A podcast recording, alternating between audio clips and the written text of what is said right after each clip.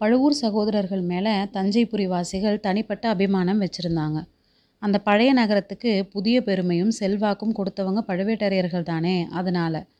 யானை குதிரை ஒட்டகங்களோட பவனினா எந்த நாள்லேயும் ஜனங்களுக்கு வேடிக்கை பார்க்குறதுல குதூகலம்தான் அதிலும் தனாதிகாரி பெரிய பழுவேட்டரையர் தஞ்சை விட்டு வெளியில் போனாலும் சரி வெளியே போயிருந்து கோட்டைக்குள்ளே பிரவேசித்தாலும் சரி வீதியின் இரு புறங்களிலும் ஜனங்கள் திரண்டு நின்று வேடிக்கை பார்ப்பாங்க. ஜெய கோஷம் பண்ணுவாங்க வாழ்த்து கூறுவாங்க. பூமாரியும் பொறிமழையும் பொழிவாங்க. சாதாரணமாக பெரிய சகோதரர் வெளியில் போயிட்டு வந்தால் இளையவர் கோட்டை வாசலில் வந்து நின்று வரவேற்று அழைத்து போவார். அண்ணனும் தம்பியும் ஒருத்தரை ஒருத்தர் கண்டதும் தழுவிக்கொள்ளும் காட்சி நீலகிரி மலையும் பொதிகை மலையும் ஆலிங்கனம் செய்துக்கிறது மாதிரி இருக்கும். ரெண்டு பேரும் யானைகள் மீதோ அல்லது குதிரையின் மீதோ ஏறிக்கிட்டு பக்கத்து பக்கத்தில் போனாங்கன்னா அந்த காட்சியை பார்க்க பதினாயிரம் கண்கள் வேணும். பழுவூர் சகோதரர்களை சில பேர் இர இரணியனுக்கும் இரணியாச்சனுக்கும் ஒப்பிட்டு பேசுவாங்க.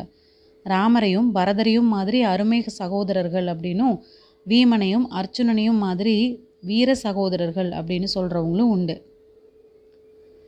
ஆனால் இன்னைக்கு பெரிய பழுவேட்டரையர் தஞ்சை கோட்டைக்குள்ளே பிரவேசித்தப்போ அவர் கூட வந்த பரிவாரங்கள் வழக்கமான முழக்கங்களை செஞ்சாங்க.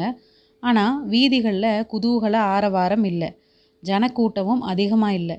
சின்ன பழுவேட்டரையர் கோட்டை வாசலுக்கு அண்ணனை வரவேற்கிறதுக்காக வந்து காத்திருக்கவும் இல்லை.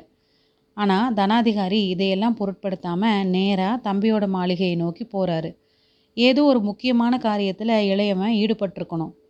ஒருவேளை சக்கரவர்த்தியோட உடல்நிலை ரொம்ப மோசமாயிருச்சோ? அல்லது பெரிய காரியம்தான் நடந்துருச்சோ? அப்படிங்கிற சந்தேகம் அவருக்கு வந்துருச்சு. அதனால் வழக்கத்தை விட துரிதமாகவே அவரோட பரிவார ஊர்வலம் போய் கோட்டை தளபதி சின்ன பழுவேட்டரையர் மாளிகையை அடைஞ்சிச்சு. மாளிகை வாசலுக்கு அண் அண்ணனை வரவேற்க வந்த தளபதியோட முகத்தில் பரபரப்பும் கவலையும் தெரிஞ்சுது. அண்ணனுக்கு வணக்கம் செலுத்திட்டு தழுவிக்கிறாரு. ரெண்டு பேரும் மாளிகைக்குள்ளே போகிறாங்க நேராக அந்தரங்க மந்திராலோசனை மண்டபத்துக்குள்ளே போகிறாங்க உள்ளே போனதும் தம்பி காளாந்தகா என்ன ஒரு மாதிரி இருக்கிற? ஏதாவது விசேஷம் உண்டா? சக்கரவர்த்தி சுகமா? அப்படின்னு தமையனார் கேட்குறாரு சின்ன பழுவேட்டரையர் காளாந்தக கண்டர் சக்கரவர்த்தி எப்போதும் போல தான் இருக்கிறாரு. அவரோட சுகத்தில் அபிவிருத்தியும் இல்லை சீர்கேடும் இல்லை அப்படிங்கிறாரு. அப்புறம் ஏன் இந்த வாட்டம்? கோட்டை வாசலுக்கு ஏன் வரல? ஊரும் ஒரு மாதிரி சலசலப்பு குறைஞ்சிருக்குதே அப்படின்னு பெரியவர் கேட்குறாரு அண்ணா ஒரு சின்ன சம்பவம் நடந்துருச்சு. பிரமாதமாக ஒன்றும் இல்லை. அதை பற்றி அப்புறமா சொல்கிறேன் நீங்கள் போன காரியங்கள் எல்லாம் எப்படி? அப்படின்னு காலாந்தக கண்டர் கேட்குறாரு நான் போயிருந்த காரியம் பூரண வெற்றி தான் கூப்பிட்டுருந்தவங்க அத்தனை பேரும் கடம்பூருக்கு வந்திருந்தாங்க. எல்லாருமே ஒருமுகமாக உன்னோட மருமகன் மதுராந்தகன் தான் அடுத்த பட்டத்துக்கு உரியவன் அப்படின்னு ஒத்துக்கிட்டாங்க. ஜெயகோஷத்தோட ஆமோதிச்சாங்க. நியாயத்துக்கு கட்டுப்படலைன்னா கத்தி எடுத்து போர் செஞ்சு உரிமையை நிலநாட்டவும் அத்தனை பேரும் சித்தமாக இருக்கிறாங்க. கொல்லிமழவனும் வணங்காமுடி முனையரையனும் கூட ஒத்துக்கிட்டாங்க அப்படின்னா நம்மளோட நோக்கம் நிறைவேறுறதுக்கு தடை என்ன? சம்புவரையர் தன்னோட கோட்டை கொத்தளம் படை எல்லாத்தையும் ஈடுபடுத்த சித்தமாக இருக்கிறாரு. அவரோட மகன் கந்தமாறன் ரொம்ப தீவிரமாக இருக்கிறான். நடுநாட்டையும் திருமுனைப்படை நாட்டையும் பற்றி கவலையே இல்லை.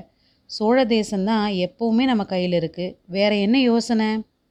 திருக்கோவிலூர் மலையமான் பல்லவன் பார்த்திபேந்திரன் கொடும்பாளூரான் இந்த மூணு பேரும் தான் ஒரு வேளை எதிர்ப்பாங்க. அவங்களில் கொடும்பாளூரான் இங்கில்லை இலங்கையில் இருக்கிறான். மற்ற ரெண்டு பேர்னாலையும் என்ன புரட்டிட முடியும்? கூடிய சீக்கிரத்தில் சக்கரவர்த்தி கிட்ட சொல்லி உடனே முடிவு செய்திட வேண்டியது தான் அப்படிங்கிறார் பெரிய பழுவேட்டரையர். தலைவர்களை பற்றி நீங்கள் சொல்கிறதெல்லாம் சரி ஜனங்கள் ஜனங்கள் ஆட்சேபித்தா? அப்படின்னு கேட்குறாரு காலாந்தக கண்டர். ஆஹா ஜனங்களை யார் கேட்க போகிறாங்க ஜனங்களை கேட்டுக்கிட்டா ராஜ்ய காரியங்கள் நடக்குது. ஜனங்க ஆட்சேபிக்க துணிஞ்சாங்கன்னா மறுபடியும் அவங்க இந்த மாதிரி காரியங்களை பிரவேசிக்காதபடி செஞ்சிடணும். அப்படி ஒன்று நடக்கும்னு நான் நினைக்கல. சக்கரவர்த்தியோட விருப்பம்னு சொன்னால் பேசாமல் அடங்கிடுவாங்க. மேலும் அருள்மொழிவர்மன் நல்ல வேலையாக இலங்கையில் இருக்கிறான். அவன் இருந்தால் தான் ஒரு வேளை ஜனங்க த- தங்களோட குருட்டு அபிமானத்தை காட்ட முயல்வாங்க. ஆதித்த கரிகாலன் மீது ஜனங்களுக்கு அவ்வளோ பிரேமே இருக்கல. மதுராந்தகன் மீது அவங்களோட அபிமானத்தை திருப்புறது சுலபம். சிவபக்தன் உத்தம குணம் படைத்தவன் அப்படின்னு ஏற்கனவே பெயர் வாங்கியிருக்கிறான். சுந்தர சோழரின் புதல்வர்கள் ரெண்டு பேரை காட்டிலும் உன் மருமகனோட முகத்தில் கலை அதிகம் அப்படிங்கிறது தான் உனக்கு தெரியுமே.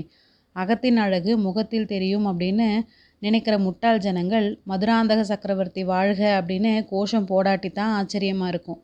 எப்படி இருந்தாலும் நான் ஒருத்தன் இருக்கும்போது உனக்கு என்ன கவலை? அப்படிங்கிறாரு பெரிய பழுவேட்டரையர்.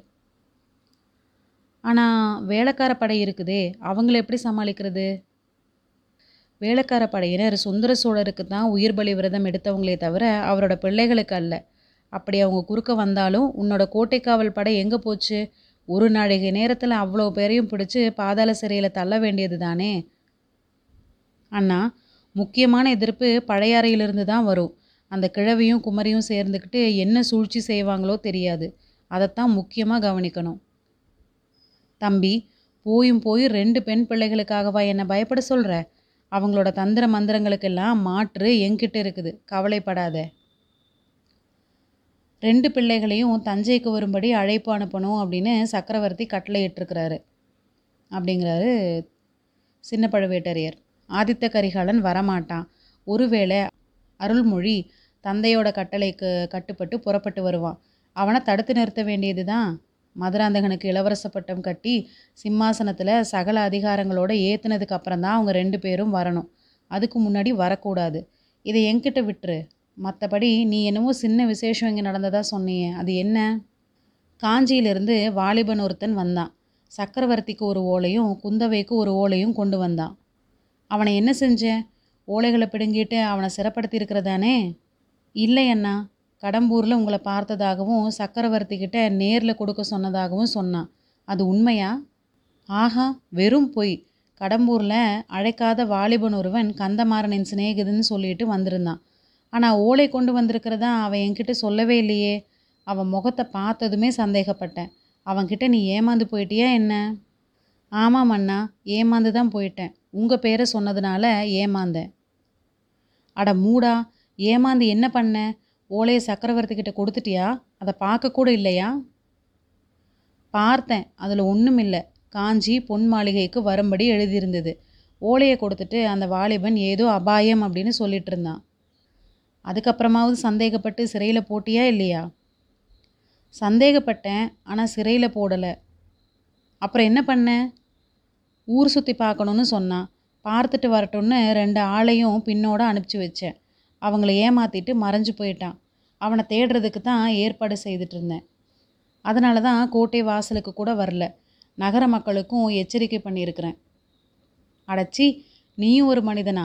மீசை முளைக்காத ஒரு சின்ன பிள்ளையிடம் ஏமாந்து போனாயா? எனக்கு காலாந்தக கண்டன் அப்படின்னு பேர் வச்சேனே என்னோட முட்டாள்தனத்தை தான் நொந்துக்கணும். உன்னை கோட்டை தளபதி ஆக்குனேனே எனக்கு இது வேண்டியது தான் என் பேரை சொல்லி ஒரு தருதலை பையன் உன்னை ஏமாத்திட்டான்னு சொல்கிறதுக்கு வெக்கமா இல்லையா? வெறுமனே உங்கள் பேரை சொன்னதோடு இல்லை. உங்கள் முத்திர மோதிரத்தையும் காட்டினான் அதை அவனுக்கு நீங்கள் கொடுத்தீங்களா? இல்லவே இல்லை. அப்படியெல்லாம் ஏமாந்து போகிறதுக்கு நான் உன்னை போல ஏமாளியா? அவன்கிட்ட முத்திர மோதிரம் இருந்தது உண்மை. என்கிட்ட காட்டினான் கோட்டை வாசல் காவலர்களிடமும் காட்டிட்டு தான் உள்ளே வந்தான். நீங்கள் கொடுத்துருக்காட்டி இன்னும் ஒரே ஒரு இடத்துல இருந்து தான் அவன் அதை வாங்கியிருக்க முடியும். யாரை சொல்கிற உங்களால் யூகிக்க முடியலையா? இளையராணியை தான் சொல்கிறேன் சீச்சி ஜாக்கிரதை நாக்கு அறுத்துருவேன். நாக்கு அறுத்தாலும் சரி தலையை அறுத்தாலும் சரி வெகு நாளாக சொல்ல விரும்பினதை இப்போ சொல்லிடுறேன். விஷநாகத்தை அழகாக இருக்குதுன்னு சொல்லி வீட்டில் வச்சு வளர்க்குறீங்க. அது ஒரு நாள் கடிக்கத்தான் போகுது. நம்ம எல்லாரையும் நாசம் செய்ய போகுது. வேண்டாம். அவளை துரத்தி அடிச்சிட்டு மறுகாரியம் பாருங்க. காலந்தக கண்டா வெகு நாளாக உனக்கு சொல்ல நினச்சிட்டு இருந்த ஒரு விஷயத்த நானும் இன்னைக்கு உனக்கு சொல்லிடுறேன். வேறு எந்த காரியத்தை பற்றி வேணாலும் உன்னோட அபிப்பிராயத்தை நீ தாராளமாக சொல்லலாம். நான் செய்கிறது பிடிக்கலன்னா தைரியமாக கண்டித்து பேசலாம். ஆனால் நான் கைப்பிடிச்சு கல்யாணம் பண்ணிக்கிட்டவளை பற்றி குறைவாக ஒரு நாளும் இனி பேசாத. உன்னை வளர்த்த அதே கையினால் உன்னை கொன்று போட்டுருவேன். உனக்கு கத்தி பிடிக்க சொல்லி கொடுத்த நான் உன் கத்தியை பிடுங்கியே உன்னை வெட்டி கொல்லுவேன். ஜாக்கிரதை. அந்த இரு சகோதரர்களும் அப்போ போட்டுக்கிட்ட ஆத்திரமான சொற்போர் சிங்கமும் சிங்கமும் மோதி பயங்கரமாக சண்டை பிடிக்கிறது மாதிரியே இருந்தது. அவங்களோட குரலும் சிம்ம கர்ஜனையைப் போலவே முழங்கிற்று. அவங்க பேசியது அந்தரங்க மந்திர ஆலோசனை மண்டபத்தில் தான் அப்படின்னாலும் வெளியில் காத்திருந்தவங்களுக்கெல்லாம் அவங்களோட குரல் விவரம் என்னதுன்னு தெரியாமல் இடி முழக்கம் கேட்டது மாதிரி கேட்டுச்சு. எல்லாருமே என்ன விபரீதமோ அப்படின்னு நடுங்கிட்டு இருந்தாங்க.